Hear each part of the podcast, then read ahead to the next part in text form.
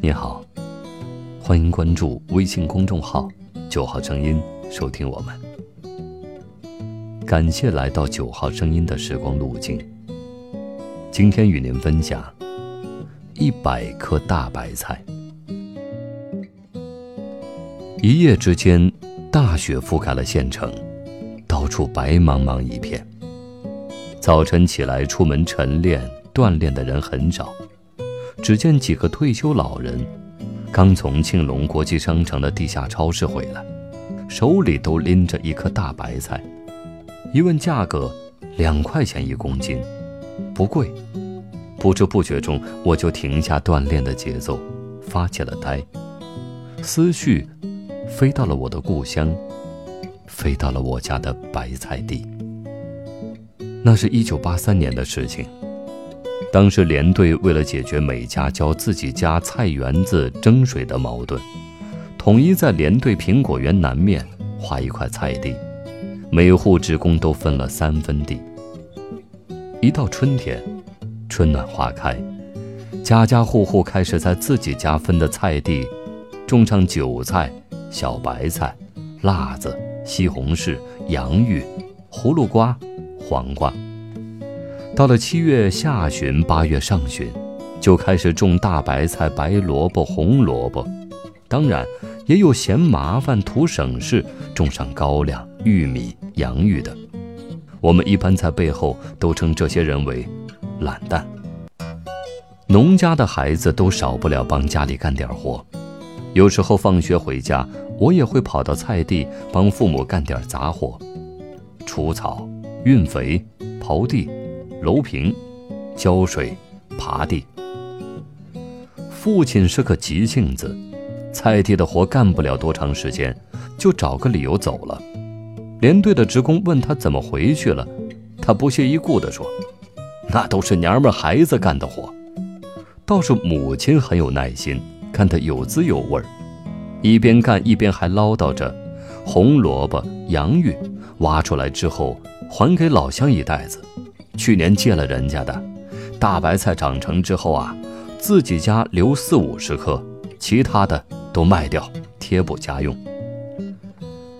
种大白菜是个费力细心的活儿，白菜籽儿很小，手撒不好掌握，于是我们就把种子和上沙土拌均匀，深两三公分左右，一行一行的撒，撒好种子覆好土就行。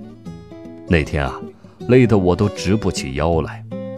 菜地是个热闹场所，连队的人只要一有空就往菜地跑，松土、挖沟、浇水、除草、喷农药，一边忙地里的活，一边和周围的人唠嗑。谁家的菜长得好，人勤快；谁家的人懒，菜地里草比菜高。品头论足，很热闹。当然。忙完菜地的活，不忘摘几颗辣子或者几根黄瓜、几个西红柿带回家。当时家里穷，一年四季也见不到什么钱。老妈伺候家里的大白菜可上心了，在老妈的眼里，这一颗颗白菜都是我们的学费，家里的柴米油盐，还有乡里乡亲的人情往来。大白菜是冬季的主菜。每家每户过冬都要存储几十颗，估摸着快立冬了，快要下雪了，就开始挖白菜。家家户户好像都商量好的一样，一窝蜂地涌到菜地，用铁锹挖，用镰刀割，用小推车、牛车、马车、人力平板车、农用三轮车，热火朝天地往家拉，那情景很有点大生产的味道。大白菜全身都是宝，老白菜帮子叶子可以喂猪喂鸡，白菜心儿可以炒菜吃、腌咸菜吃、生着吃。白菜的吃法有很多，炒白菜、醋溜白菜、凉拌白菜等等。过年包饺子、包子离不开它，腌咸菜离不开它，美味的白菜炖粉条也离不开它。记得那年我上初二。学校离家有四公里，我们跑校，中午不回来，都在学校带自己的饼子、包子、馍馍吃。我有一个最要好的同学，有时候碰到刮风下雨天儿，他都会邀请我到他家去住。我到他家吃过很多次饭，他的父母对我很好，有时候也邀请他到我家来。那一年，我家的白菜长得是连队里最好的，一颗颗大白菜，个儿大、饱满、翠绿，新包的严实，在地里整齐划一，威武雄壮。三排四行，总共一百四十八颗，老妈都数了很多遍了。老妈带这些白菜啊，就像对待自己的孩子，那个认真劲儿，在当时的我眼里看来，很可笑。连队的人看见我家的大白菜，没有不夸奖的。到了该起挖白菜的时候，同学告诉我说，给他们家留一百颗大白菜。他家和他舅舅家两家分，因为是我最好的同学，我就一再给老妈说，白菜不要卖给别人了，要给同学家留着。老妈答应了。那几天连队的没有种大白菜的人都争先恐后的到我家来买大白菜。我妈得意的对来人说：“儿子的同学家给订好了。”来人摇摇头说：“孩子的话你也当真？”